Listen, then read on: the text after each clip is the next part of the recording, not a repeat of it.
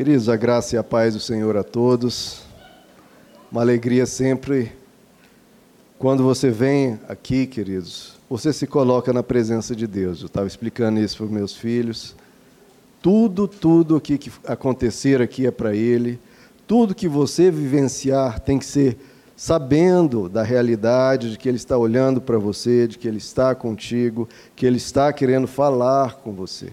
Nunca perca isso de vista, nunca perca isso, porque o seu coração esteja sempre aquecido para ouvir o que ele tem para falar, o que ele tem para fazer na sua vida. Queridos, abram comigo em Romanos capítulo 2, carta do apóstolo Paulo à igreja de Roma, aos Romanos, capítulo de número 2. Carta do apóstolo Paulo a Roma, a Brasília, a Igreja Batista Palavra da Graça, Romanos capítulo 2. Vamos ver o que Deus quer falar conosco essa manhã. Tudo que é da palavra de Deus, queridos, é Deus falando com você. Nunca percam isso de vista. Romanos 2, verso 14.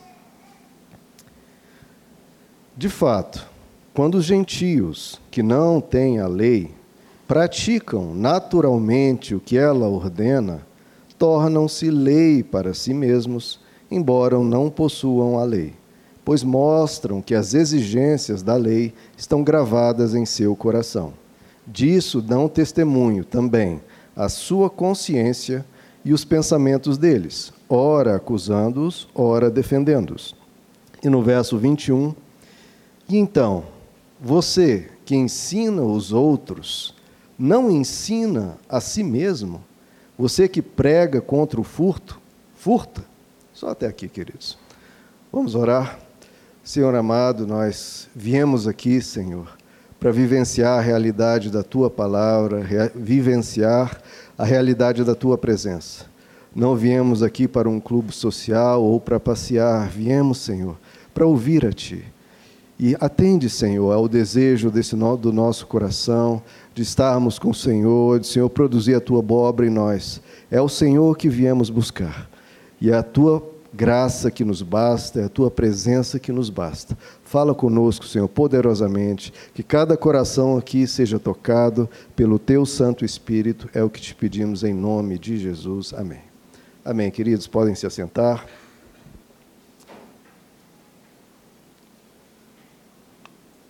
Queridos, é, eu tenho trazido aqui uma série de mensagens, né? Sacrifica o teu eu animal, mostrando né, uma das ilustrações que o princípio do sacrifício do Antigo Testamento traz para nós. E no caso de nós pegarmos o que em nós nos adoece, o que em nós nos prejudica, o que em nós nos, nos degrada, nos prejudica e prejudica as pessoas ao nosso redor, e nós sacrificarmos isso no altar de Deus. Nós chegarmos diante de Deus e Deus, isso eu não quero mais, isso eu quero mudar, isso eu quero deixar e quero me tornar uma pessoa melhor. Na última mensagem, uma breve recapitulação aqui, nós vimos que a maldade é o principal problema da humanidade. Isso segundo pesquisas da própria ONU. A própria ONU fazendo pesquisa ao redor do globo, a conclusão é que na percepção das pessoas, o pior problema da humanidade é a corrupção. Aí num sentido estatal, governamental, político, mas se você for ver a corrupção em geral, é a maldade humana. Que a mesma coisa é dita há milhares de anos pelas próprias escrituras, que dizem que o pior problema da humanidade é a maldade, é o pecado, é a injustiça, é a perversidade. Sempre foi, sempre será, queridos. Sempre será. E se isso é de uma forma global, é também para as nossas vidas. O pior problema que enfrentamos, certamente, são a maldade do nosso coração, a maldade que nos cerca. E como eu mostrei também, pesquisas mostram que muitas vezes os cristãos não apresentam diferenças significativas no seu comportamento, no seu jeito de ser, no seu jeito de falar, no seu jeito de se relacionar, no seu jeito de pensar com as pessoas que não conhecem a Cristo. Então nós não podemos, de posse das Escrituras, não levar isso a sério e não praticar isso. Isso é inconcebível, isso é uma acusação contra nós mesmos. Nós precisamos ser diferentes, nós precisamos ser superiores, nós precisamos ir contra a maré e sermos pessoas transformadas. Paul Washer usa uma ilustração que eu acho interessante, né?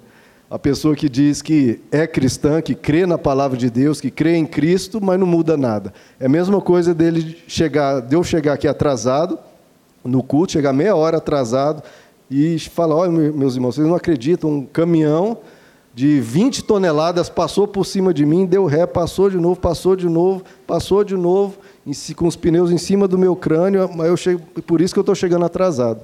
E eu aqui inteirinho, vocês iam acreditar? Não, né? Como é que um, um caminhão de toneladas passa em cima de mim e eu estou aqui inteiro, sem nenhuma mancha, sem nada, sem nenhuma alteração no meu ser? Então é a mesma coisa. Se nós dissemos, se nós dizemos que cremos em Cristo e não há nenhuma alteração ou alterações superficiais, isso não é de se crer.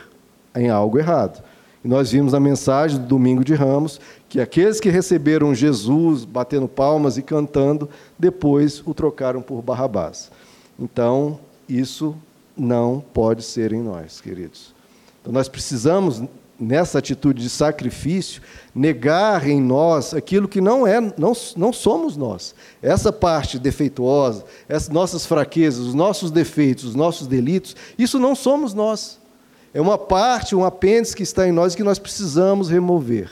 Então nós precisamos negar, que Jesus negue-se a si mesmo, negar em nós aquilo que não somos, para nós nos tornar cada vez mais o que somos.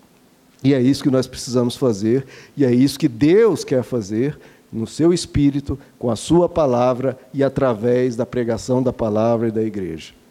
Agora, uma pergunta que a gente se faz, né, queridos, é: se eu melhorar nessa atitude de negar em mim aquilo que não agrada a Deus, aquilo que me prejudica, o que é que isso muda de fato nas nossas vidas e no mundo, né? Que diferença que eu faço? Porque veja só, queridos, o mundo atualmente tem cerca de 7 bilhões de pessoas. Não são 7 mil, não são 7 milhões, são 7 bilhões de pessoas há no mundo hoje. 7 bilhões. E as estimativas apontam que essa quantidade, a população mundial deve chegar até 9 bilhões. 9 bilhões e aí estagnar e talvez até regredir um pouquinho. Essa é a tendência. Ou seja, eu e você somos um grão de areia né, nessa imensa multidão de pessoas. E a gente pode se perguntar: que diferença que eu faço no mundo? No mundo com tanta gente, que diferença que, que eu faço? Que importância tem o que eu faço ou deixo de fazer? Queridos, estamos todos conectados. Esse é um princípio que sempre existiu na humanidade, e ainda mais nós, atualmente ligados pela rede, né, pelas redes sociais, pela internet e tudo mais. Nós somos um nó em uma grande rede de pessoas que se comunicam, que trocam ideias, que um está vendo como o outro vive, um está vendo o outro como exemplo, como inspiração. E todos nós participamos. Você dá testemunho da sua fé 24 horas por dia. Porque pessoas estão te vendo, você compartilha mensagens, você dá likes, você visualiza coisas, tudo que você visualiza, tudo que você comunica, tudo que você é, expressa, e toda ação sua, pessoas estão vendo, isso é comunicação. Comunicação não apenas por palavras, mas por gestos, por atitudes, tudo isso é comunicação, tudo isso você está transmitindo para as pessoas ao seu redor um estilo de ser. E elas estão aprendendo, estão absorvendo, estão captando isso. E você, ainda mais nesse tempo de internet, todos nós divulgamos coisas no Facebook, no WhatsApp, no Instagram, no Twitter, é, Discord, tudo isso. E uma mensagem sua que você transmite chega facilmente por todas essas redes a mil pessoas. Logo de você, diretamente para mil pessoas. Se essas mil transmitirem, e cada uma transmitir para mais mil, já chega em um milhão. Cada, cada uma das mil transmite mil vezes, dá um milhão. Ou seja, em dois passos, uma mensagem que você transmitiu, ou algo que você escreveu, algo que você. chega a um milhão de pessoas. E mais um passo, se esse cada um de um milhão transmitir, já chega a um bilhão de pessoas. Então, tudo, queridos, tudo afeta tudo. Tudo afeta tudo. Você é exemplo, você dá, de novo, testemunho. 24 horas por dia você está transmitindo uma mensagem. Você é uma mensagem. O apóstolo Paulo chega a dizer para uma das igrejas: diz, vocês são uma carta viva. Vocês estão transmitindo o evangelho que vocês aprenderam de mim, vocês estão transmitindo através das suas atitudes, do seu jeito de viver. Existe uma teoria científica, né, uma ideia, não é exatamente uma teoria, mas uma ideia científica e até meio. É, é, uma curiosidade né, que as pessoas dizem, é o chamado efeito borboleta. Que algumas pessoas brincam né, que um bater de asas de uma borboleta aqui no Brasil pode provocar um tufão lá no Japão, um furacão lá no Japão. Por quê? Porque um bater de asas de uma borboleta aqui pode desencadear uma série de reações ao redor, por milhares de reações, milhares de reações, até que chega lá no Japão e provoca uma outra dinâmica, uma outra realidade. Você joga uma pedrinha num lago, as ondas se espalham.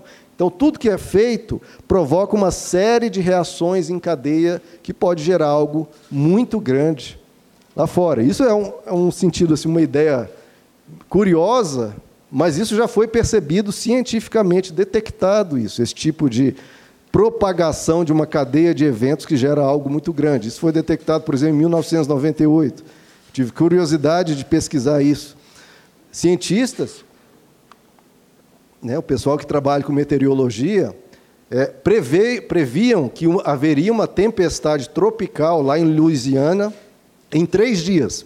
Então, olha lá, os radares, os cálculos feitos, os mapas, eles calcularam, ó, daqui a três dias, por exemplo, hoje sendo domingo, quarta-feira vai ter uma tempestade tropical lá em Louisiana. Tudo bem. Só que aí, o pessoal de um observatório lá no Alasca, no mar do Pacífico, lá próximo ao Alasca, detectaram uma movimentação rápida de ar. E aí eles informaram ao centro meteorológico, olha, nós detectamos essa movimentação rápida de ar aqui que não havia sido colocada nos cálculos. Então, põe aí nos cálculos para ver que, o que, que isso vai mudar. E detectaram que essa movimentação rápida de ar no Alasca, não, com isso, não haveria a, tempestade tropical em Louisiana, não haveria, e pelo contrário, haveria um gigantesco tornado em Orlando. E exatamente tudo isso aconteceu. A tempestade tropical em Louisiana não ocorreu e houve um, um tornado gigantesco, devastador, lá em 1998, em Orlando. Então, uma coisa pequena, lá no Alasca, cancelou uma tempestade tropical em Louisiana e gerou um tornado lá em Orlando. Então, coisas pequenas, às vezes lugares distantes, podem promover mudanças e alterações, às vezes de consequências de tamanhos gigantescos. Ou seja, cada ação nossa, tudo que nós fazemos tem um impacto. Você, querendo ou não, é um testemunho vivo, é uma carta viva, ou do Evangelho ou de outra coisa.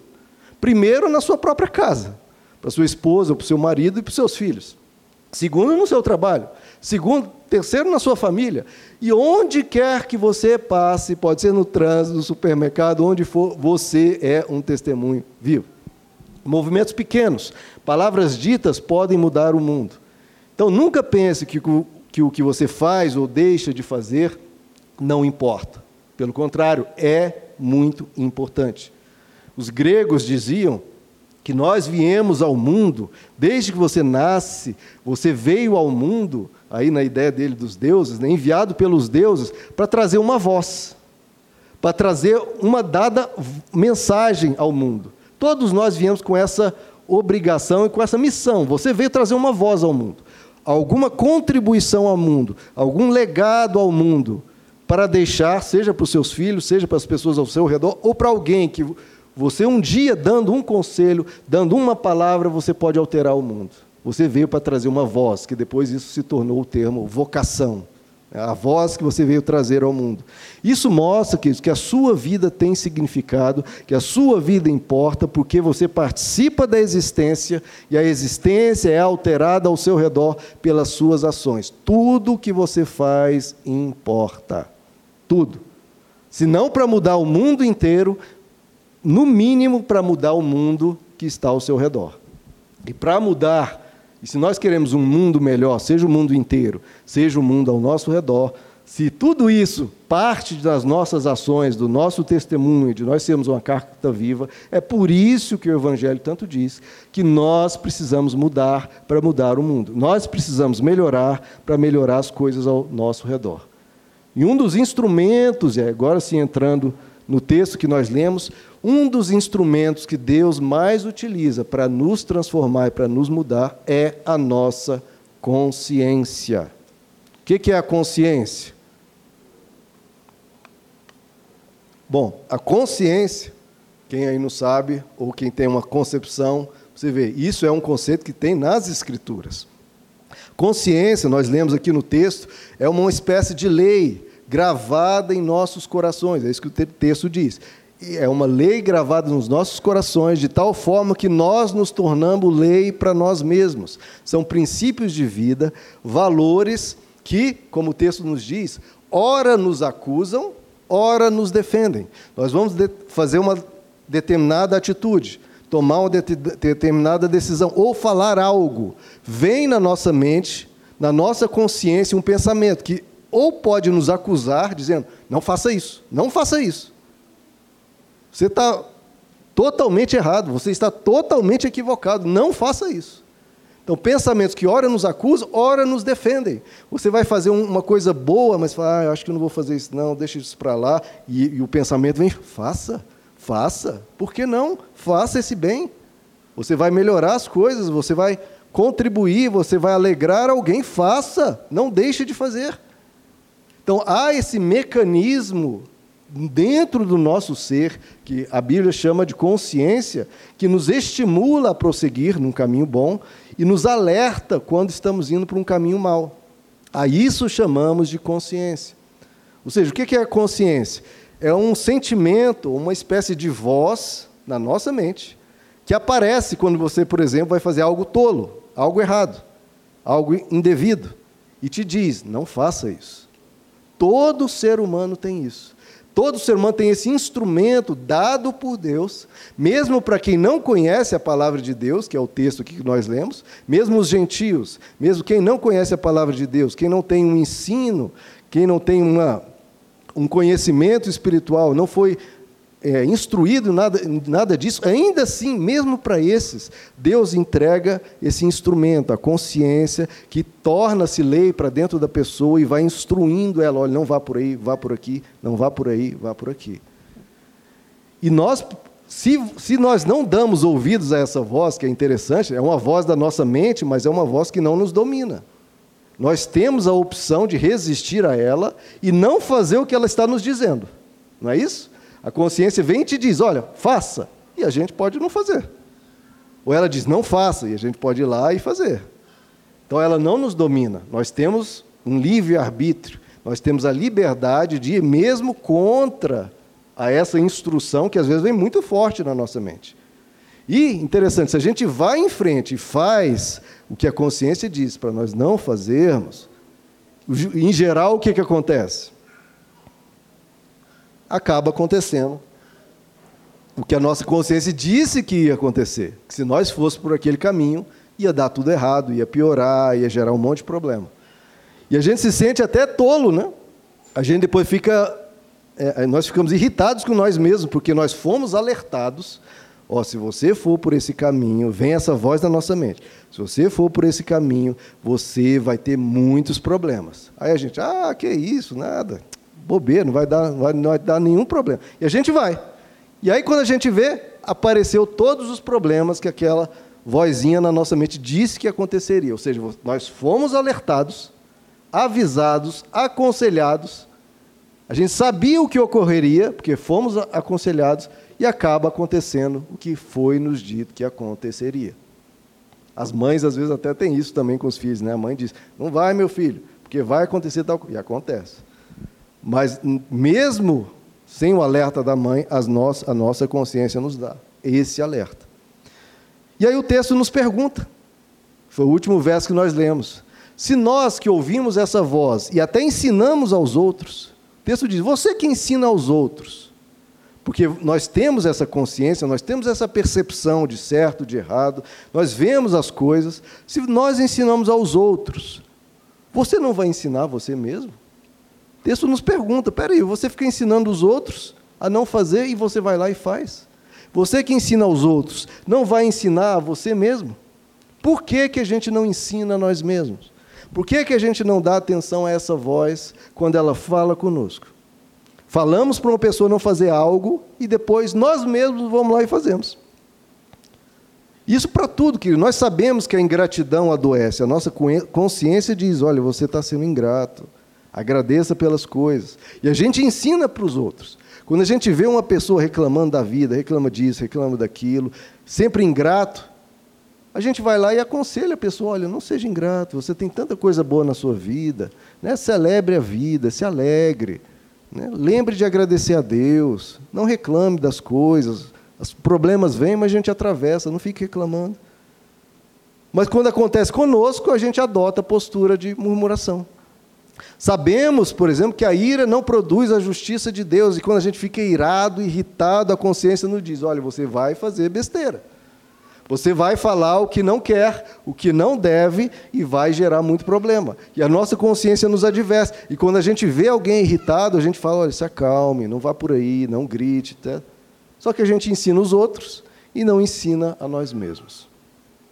E nossa consciência, calmamente e com muita paciência, sendo muita amiga, está sempre ali presente, ora nos acusando, ora nos defendendo, sempre procurando nos ajudar, sempre procurando nos guiar no caminho de Deus.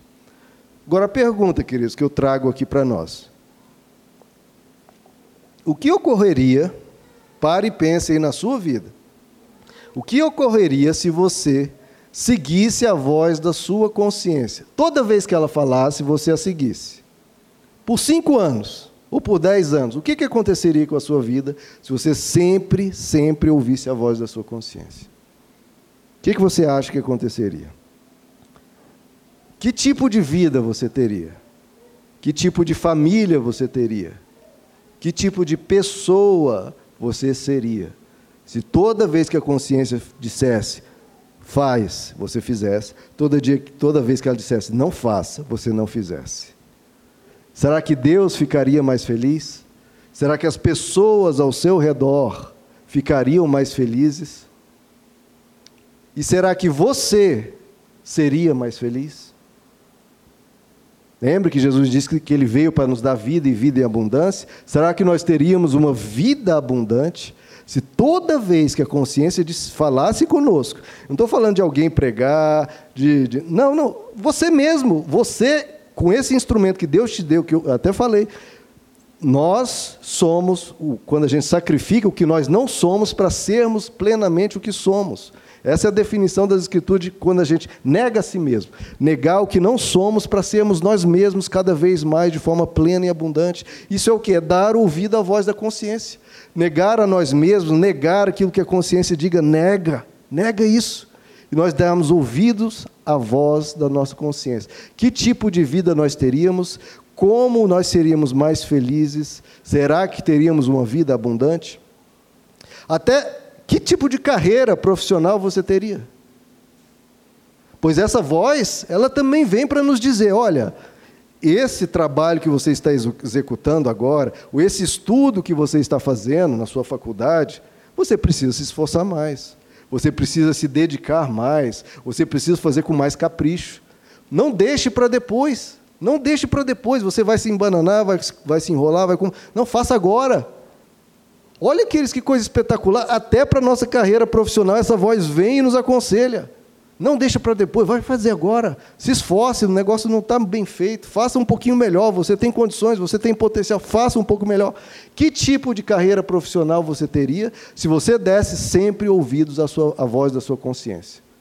Porque a gente reclama quando não é promovido. Mas será que a gente deu ouvido aos meses anteriores à nossa consciência nos dizendo para fazer o melhor? Que tipo de vida financeira você teria? Porque essa voz da consciência também vem nos alertar em relação à nossa vida financeira. Olha, você precisa economizar um pouco mais.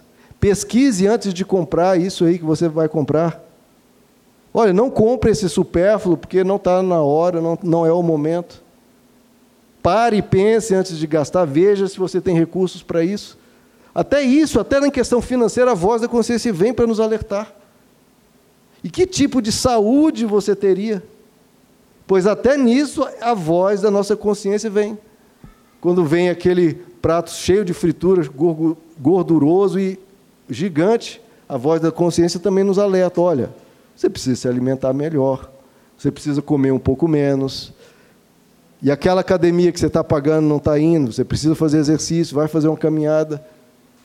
Que saúde você teria se você desse ouvido sempre à voz da sua consciência? E que tipo de filhos você teria?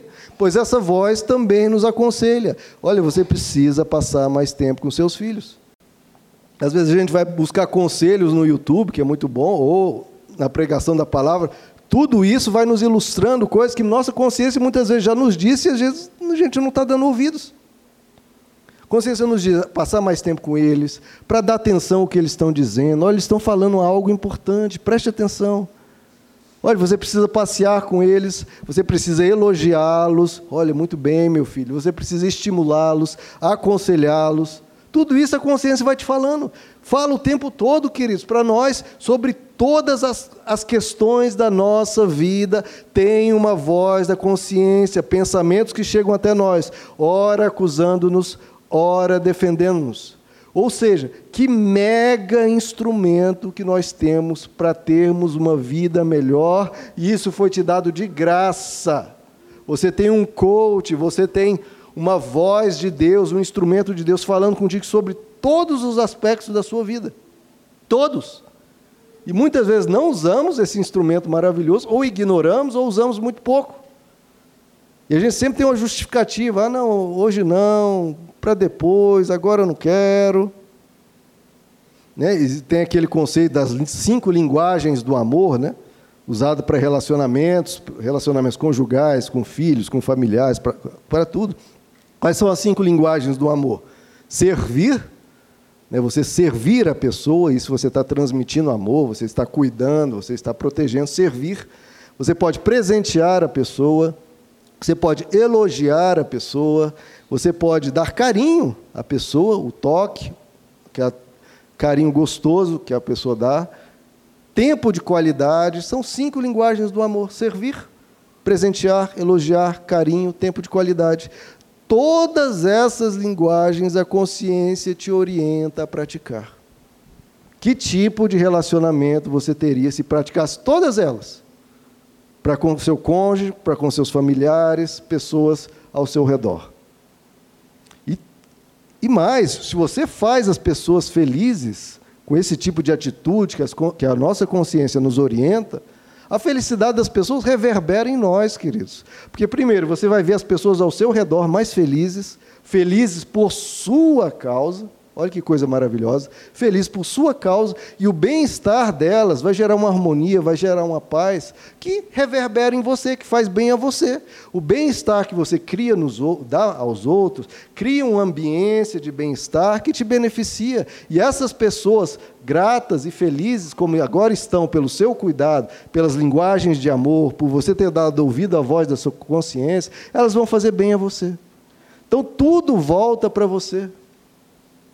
Tudo que você pratica transforma o mundo ao seu redor e te beneficia. Então, por que não praticar? Por que não dar ouvidos a essa voz da consciência que nos melhora, nos transforma, nos cura? Porque, aqueles, né, muitas vezes vem essa voz, o que, que a gente faz? A gente resiste, né? Ah, que coisa chata, essa coisa na minha cabeça. Ah, não, isso é muito rígido, isso é muito cansativo. Não, eu estou cansado, hoje não. Ah, não, coisa mais inoportuna, que coisa desgastante. Ah, não, a pessoa não merece. Ou não, hoje não, hoje eu não quero. Então a gente sempre tem uma justificativa e, veja, as, as justificativas são mil. Hoje você vai dar uma, amanhã outra, depois da manhã outra, depois de depois da manhã outra, e aí você nunca vai fazer, porque sempre tem uma justificativa nova. Você nem precisa repetir a justificativa. Hoje eu estou cansado, amanhã. Ah, não, hoje a questão do cansaço eu já falei ontem, então deixa eu falar, não, que hoje é porque eu não quero. Aí depois de amanhã, não, é porque a pessoa não merece. Sempre vai ter uma justificativa. Queridos, sempre a nossa carne vai ter uma justificativa para não dar ouvidos à voz da consciência, para não fazer o bem. Por isso que o livro de Provérbios diz: Não hesitem em fazer o bem a quem de direito, estando em tuas mãos o poder de fazê-lo. Não hesitem, não pensem duas vou pensar, vou pensar duas vezes na hora de fazer o mal, para não fazê-lo. Agora, em fazer o bem, não interessa se é cansativo, desgastante, se eu estou achando que é chato. Chato é a nossa carne. Desgastante é a nossa carne, porque se nós não fazemos o bem, ou se nós fazemos o mal, não dando ouvido à voz da nossa consciência, isso que vai desgastar, isso que vai gerar problema, isso que não vai gerar uma vida abundante, que nós precisamos para o nosso bem-estar, para a nossa alegria, para o nosso desenvolvimento. E aí, chamando de chata, cansativa, inoportuna, desgastante, a voz da consciência, nós bloqueamos o que pode transformar a nossa realidade. E aí a gente vai para onde? Para Deus, para orar. Deus, muda a minha realidade. Mas Deus, não, mas eu, eu já estou procurando fazer isso, já tem meses ou anos que eu uso a voz da consciência para transformar a sua realidade. Ela diz: olha, o caminho é isso aqui, é só você fazer. E a pessoa orando: ó oh, Deus, ó oh, Deus, muda a minha realidade. Tudo bem, mas eu já falei o que você tem que fazer, é só você fazer isso aqui. Aí a pessoa não faz e reclama com Deus: poxa, eu orei, orei, não mudou nada. Eu fui na igreja, não mudou nada. Mas Deus está usando a consciência. A palavra de Deus está dizendo o que, que você precisa fazer. E você nem pode dizer para Deus: Ah, Deus, eu não sabia o que fazer. Como não? A consciência te disse meses a fio. Então, queridos, nós. E olha como isso é sério. Que a Bíblia diz que quando a gente resiste, resiste e cala a voz da consciência: Ai, que chata. Não, hoje não. Deixa isso para depois. Hoje eu não quero. Hoje eu não estou. A Bíblia diz que a gente começa a cauterizar a nossa consciência. A gente começa a calar ela tanto que ela começa a ficar muda. Ela morre. Você perde isso. Esse dom maravilhoso, esse instrumento maravilhoso. A gente fala tanto cala a boca, cala a boca, que ela acaba se calando. Ela fica cauterizada. O ser humano fica com o coração de pedra e não tem mais essa voz. Aí a pessoa já está num estado muito degradado. Então a gente precisa decidir quem nós somos. Lá em Timóteo, capítulo 1, verso 19, para mostrar como consciência não é apenas um termo aqui de Romanos 2, em Timóteo, capítulo 1, o apóstolo Paulo diz: Nós temos que manter a boa consciência, e olha como é grave, falando dessa cauterização, mantermos a boa consciência que alguns rejeitaram. Alguns rejeitaram a consciência, e sabe o que aconteceu para esses que rejeitaram a consciência? Que a consciência foi falando, falando, falando, e a pessoa, não, não. Os que rejeitaram a consciência e por isso naufragaram na fé. Naufragaram na fé. Porque o que eu falei, a pessoa diz que tem fé, diz que vem à igreja, diz que lê a Bíblia, e a Bíblia fala uma coisa, a consciência fala a mesma coisa, a pessoa não faz, e a pessoa fala, ah, não, tudo que eu aprendi na Bíblia não está acontecendo, claro, porque a pessoa está rejeitando. E aí ela vai naufragar, vai perder a fé, vai se desviar. Então, como isso é grave? Aí Pedro, para não ficar só em Paulo, ele diz em 1 Pedro capítulo 3, nós temos que ter um compromisso de uma boa consciência diante de Deus. Porque Deus que deu esse instrumento e nós temos que ter um compromisso.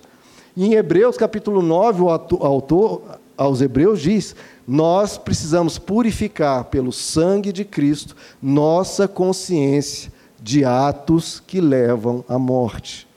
Então, os atos maldosos que a consciência nos alerta geram a morte, geram sofrimento, gera adoecimento psicológico, gera adoecimento financeiro, adoecimento físico. Tudo isso, ele diz, nós precisamos purificar a nossa consciência dos atos que geram a morte. E aí eu quero entrar em quem trabalha muito na consciência, que é o Espírito Santo. O que é o Espírito Santo? Jesus sempre chama o Espírito Santo, se você for ver lá no Evangelho de João, ele sempre chama o Espírito da Verdade. O Espírito da Verdade virá, ele ensinará todas as coisas. O Espírito da Verdade. O apóstolo Paulo diz que a missão dele é convencer o ser humano do pecado, da justiça e do juízo, ou seja, nos convencer daquilo que é mal. Olha, isso aqui é mal. Nos convencer daquilo que é bom, isso aqui é bom, e nos convencer das consequências de escolher ou o mal ou o bem. Então, o Espírito Santo não é meramente para nos trazer um arrepio, nos gerar uma emoção, provocar choro. Isso também, e é gostoso, isso é muito bom. Só que a missão essencial do Espírito Santo, isso está escrito, é convencer o ser humano do pecado, da justiça e do juízo. Que é a mesma missão de quem? Da consciência. A mesma voz da consciência que está dentro de nós, a mesma coisa o Espírito Santo vem nos alertar, nos aconselhar. Então, quando você ouvir uma voz, queridos, olha, segura a sua ira, não vá por esse caminho, ou faça esse bem, elogie, cuide dessa pessoa, é a voz da sua consciência, que também é a voz de Deus no seu coração é também o Espírito Santo te instruindo, é também o Espírito Santo falando com você, através da sua consciência, que o Espírito Santo vem e vai promovendo uma consciência cada vez mais forte, cada vez mais, mais pura, melhor. Então o Espírito Santo usa a nossa consciência também, porque o Espírito Santo é a mesma coisa, ora nos acusando, ora nos defendendo, sempre nos instruindo.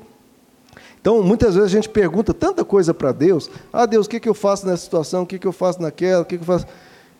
E geralmente em questões tópicas, né, que Deus, que as pessoas querem saber o que fazer, né? Ah, Deus, eu faço faculdade de medicina ou faculdade de direito? Né, como se isso fosse alguma coisa de importância para Deus. Né? A pessoa que escolhe, irmãos. A pessoa escolhe, a liberalidade de nossa. Ele nos deu o livre-arbítrio, nos deu a capacidade de escolha. Ele não quer que nós sejamos crianças. Ele quer que cada ser humano escolha o que quer. Examine o seu coração, examine o que você quer e você corra atrás dos seus sonhos. O que Deus quiser que você faça, Ele vai dizer, mas em geral, todo ser humano pode escolher o que quer da vida, escolher para onde quer viajar, o carro que quer comprar. Isso não são assuntos pertinentes a Deus. Deus tem outras coisas, porque a vontade dele, isso está escrito, a vontade de Deus para a sua vida é a vossa santificação. O que Ele quer produzir em nós são seres melhores, pessoas que crescem espiritualmente, pessoas transformadas.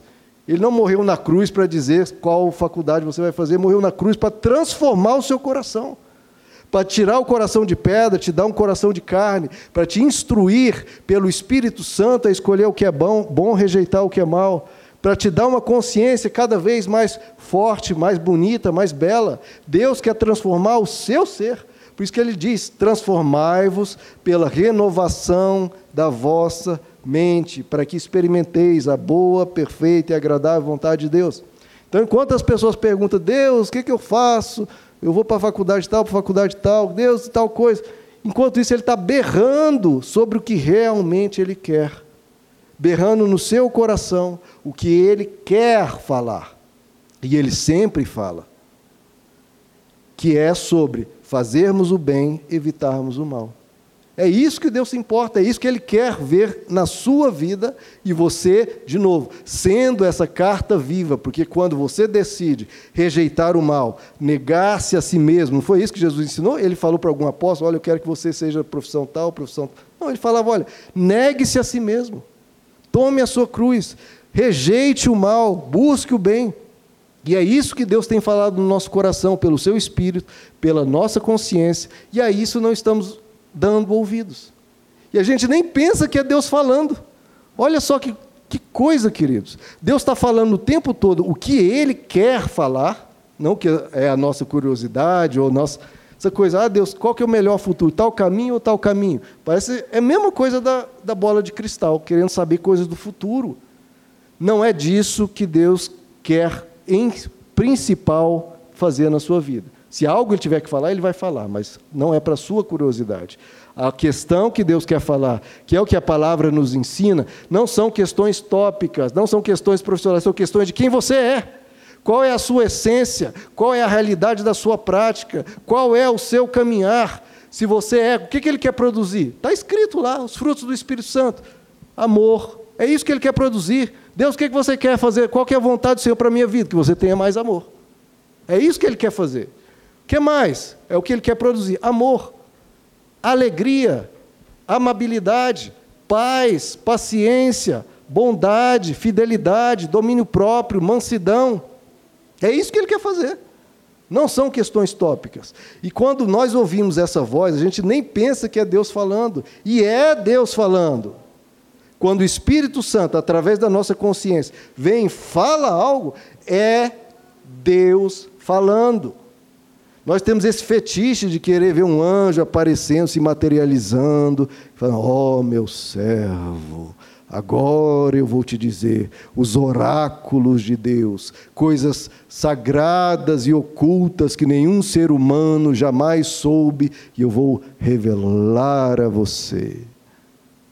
E aí uns trovões, uns, um, uns fogos de artifício, umas luzes brilhando, oh, como eu sou especial. Queridos, que bom se algum dia alguma coisa desse tipo acontecer, mas isso não é o padrão. O padrão é o tempo todo a consciência falando conosco, o Espírito Santo falando conosco e nos orientando a sermos pessoas melhores.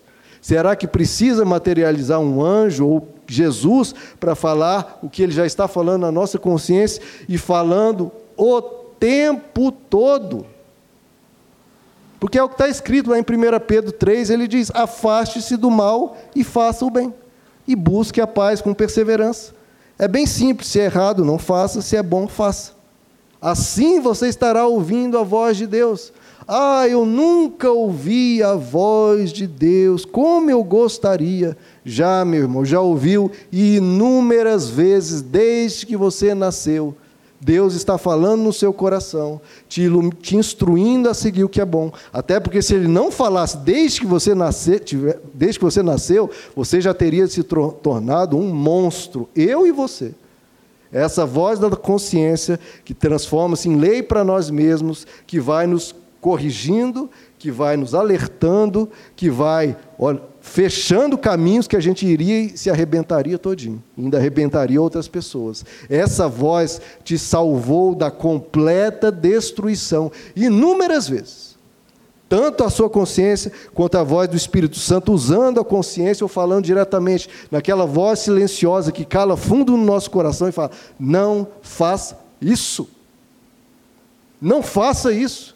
E é Deus falando, e Deus já falou inúmeras vezes com você, e vai continuar falando até o último dia da sua vida, porque está escrito que essa é a missão dele convencer-nos do pecado, da justiça e do juízo. E diz que não é um anjo que vai aparecer e fazer isso, é o Espírito Santo. E o Espírito, como a Bíblia diz, Deus é Espírito, e portanto ele não é visto por olhos humanos, ele vem no nosso coração, invisível como ele é, falando dessa forma maravilhosa maravilhosa, mas nos dando a opção de calar essa voz se nós quisermos, cauterizar essa consciência se nós quisermos, resistirmos ao Espírito Santo se nós quisermos, isso tudo contra nós mesmos e é um tiro no pé e vai trazer sofrimento e problemas quem nós queremos ser. E saiba, Deus vai continuar falando quando vier essa voz. Saiba, é Deus falando, é a consciência falando, ora acusando-nos, ora defendendo-nos. E nós que sabemos que isso tudo que ele diz é verdade, tanto é que a Bíblia diz que nós somos indesculpáveis. Nós somos indesculpáveis. Primeiro, porque, como o texto diz, nós ensinamos os outros. A pessoa vem e a gente diz: não faça. E por que, que nós que ensinamos os outros, depois vamos lá e fazemos? Deus fala: como assim? Você ensinou a pessoa mês passado e agora está fazendo? Ou você aconselhou a ir por esse caminho bom e agora não está indo? Nós somos indesculpáveis, porque nós temos e recebemos da nossa consciência e do Espírito Santo, Deus que fala conosco, desde que nascemos, inúmeras vezes, e até o último dia da nossa vida, a vontade dEle, a instrução dEle e o caminho dEle.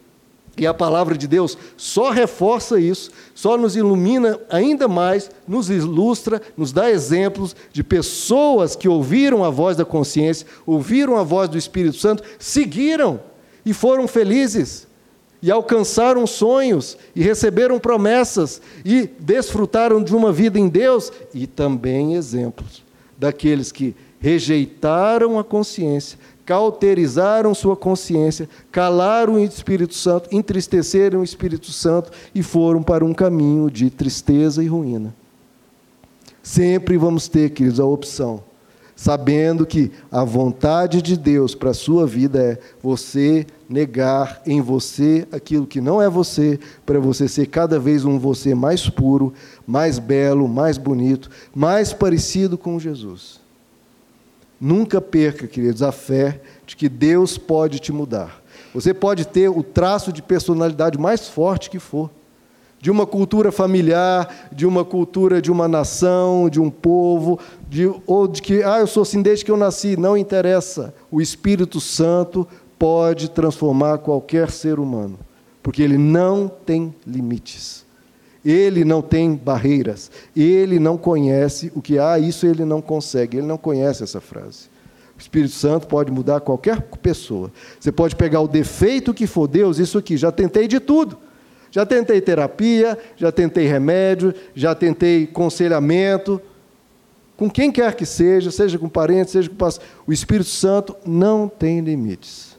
Ele primeiro te dá essa voz, da consciência, e ele vai te ajudar em tudo que você quiser ser transformado. Eu tenho esse problema, Deus. E vem aquele problema, você fala: "Me ajuda, Deus". Deus vai falar: "Com muito prazer". Porque a minha vontade é isso, transformar o ser humano para você ser uma carta viva do Evangelho. Pessoas muito, mas muito, muito piores, queridos, que a pior pessoa que nós conhecemos, a pessoa pior do que a pior pessoa que nós conhecemos, tem inúmeros casos desses que foram transformados pelo Evangelho e se tornaram pessoas de grande santidade, pureza e luz. Agostinho é um desses, o apóstolo Paulo é outro desses. Todos aqui das Escrituras não eram flor que se cheirem e foram transformados de trevas em luz, de coração de pedra em coração de carne, em pessoas que vieram de condições terríveis e se tornaram seres cheios da presença de Deus. Tudo isso é possível. E esse é o principal milagre que ele quer fazer. Porque toda cura física, queridos, tem hora de, de acabar. Todos nós vamos morrer ou não? Vamos, se Deus me curar de uma doença, por exemplo, se eu tiver um câncer aqui, Deus me curar, um dia eu vou partir. Toda cura física é temporária. Toda, porque toda vai, todos nós vamos partir. A única cura é, é, que é eterna é aquela que nós decidimos quem nós somos, queremos ser. Deus me cura desse defeito, me liberta desse pecado, e Ele te liberta, e isso vai para a eternidade. É uma cura eterna, queridos, é para sempre. É você transformado, é você edificado. E Deus vai se alegrar, porque isso é a missão dele. O Espírito Santo diz que não veio para curar, ele cura, realiza milagres inúmeros, sempre aconteceu. Hoje está acontecendo milagres ao redor do mundo, em algum lugar, e sempre vai acontecer. Mas a missão principal, essas outras são secundárias e importantes, mas a principal, convencer você e eu convencer a nós do pecado, da justiça e do juízo, porque isso nos transformará, transformará as pessoas ao nosso redor, e esse efeito borboleta, ó, o efeito da palavra de Deus que vai se disseminando, vai inspirando pessoas, gerando exemplo, gerando bem-estar, gerando alegria, disseminando uma ideia, um estilo de ser, um estilo de viver, gerando exemplo para as pessoas que nos cercam. Isso pode mudar o mundo isso pode mudar ao menos o mundo ao seu redor. E mesmo se não mudar nem o mundo, nem o mundo ao seu redor, mudou você. E Deus vai olhar para você e dizer: servo bom e servo fiel. Você foi fiel no pouco. O que é ser fiel no pouco? Você deu ouvido à voz da consciência. Você deu ouvido à minha voz quando o meu espírito dentro. Olha, olha que isso, queridos. Pensar que Deus veio morar e falou comigo. Quem que eu sou para merecer que Deus primeiro viesse dentro de mim? Eu mereço isso? Ele veio dentro de mim. Segundo, falou comigo. Eu não mereço nada disso. Mas Deus vai falar: olha, servo bom e fiel, porque você foi fiel a hora que a voz da consciência falou com você, a hora que o meu espírito que veio habitar em você e falou com você, você, diferente que muitos que ignoram, desprezam, trata como se não fosse nada, ah, essa vozinha chata, inoportuna, nem, nem, nem dá atenção. E é Deus falando. Olha como a gente minimiza coisas grandiosas, queridos. Bênçãos, presentes, privilégios que não merecemos e é maravilhoso. Aquela vozinha, ah, que vozinha sem importância. Era o Espírito Santo. É aquilo que a gente fala, ah, eu queria tanto que Deus falasse comigo, e era Deus falando conosco. Deus falando aquela voz, Deus fala: servo bom e servo fiel. Você, diferente de todo mundo que ignorou, desprezou, tratou como se não fosse nada, e eu falei com você como falei com todos. Inúmeras vezes, desde que nasceu até que morreu, desde que o sol nasce até a hora que o sol se põe. Deus fala conosco o tempo todo, todos os dias, inúmeras vezes, e Deus fala e fala: servo bom e servo fiel. Você foi fiel no pouco, você ouviu minha voz ali, invisível, no seu coração, na sua mente, o Espírito Santo, você ouviu minha voz lá. Agora, no muito eu te colocarei. Você vai ouvir minha voz todos os dias lá na glória, porque você ouviu minha voz aqui. Que coisa maravilhosa, né, queridos? Vamos ficar de pé? Ou seja, primeiro, Deus falou com você aqui hoje, pela palavra pela palavra, ele já falou com você hoje, provavelmente já falou pela consciência hoje e vai falar com você até a hora que você dormir. É uma escolha sua dar ouvidos ou não a essa voz. Mas hoje, hoje, não é promessa, não é uma coisa que você sabe que essa voz vai falar. Não depende nem de uma profecia. Ah, Deus, irmãos, Deus está me revelando. Uma voz falar. Não, você sabe, ela vai falar. Não apenas hoje, como amanhã, depois da manhã, a semana inteira, o mês inteiro e a sua vida inteira. Essa voz vai falar. Que a gente possa tratá-la como uma voz, instrumento de Deus e vindo de Deus para nos aconselhar. Porque se nós dermos ouvido a essa voz, queridos, não haverá um único aspecto da nossa vida que não vai melhorar. Tudo vai melhorar, porque sempre o que essa voz nos diz é tudo para o nosso bem, para melhorar quem nós somos. Vamos orar, queridos?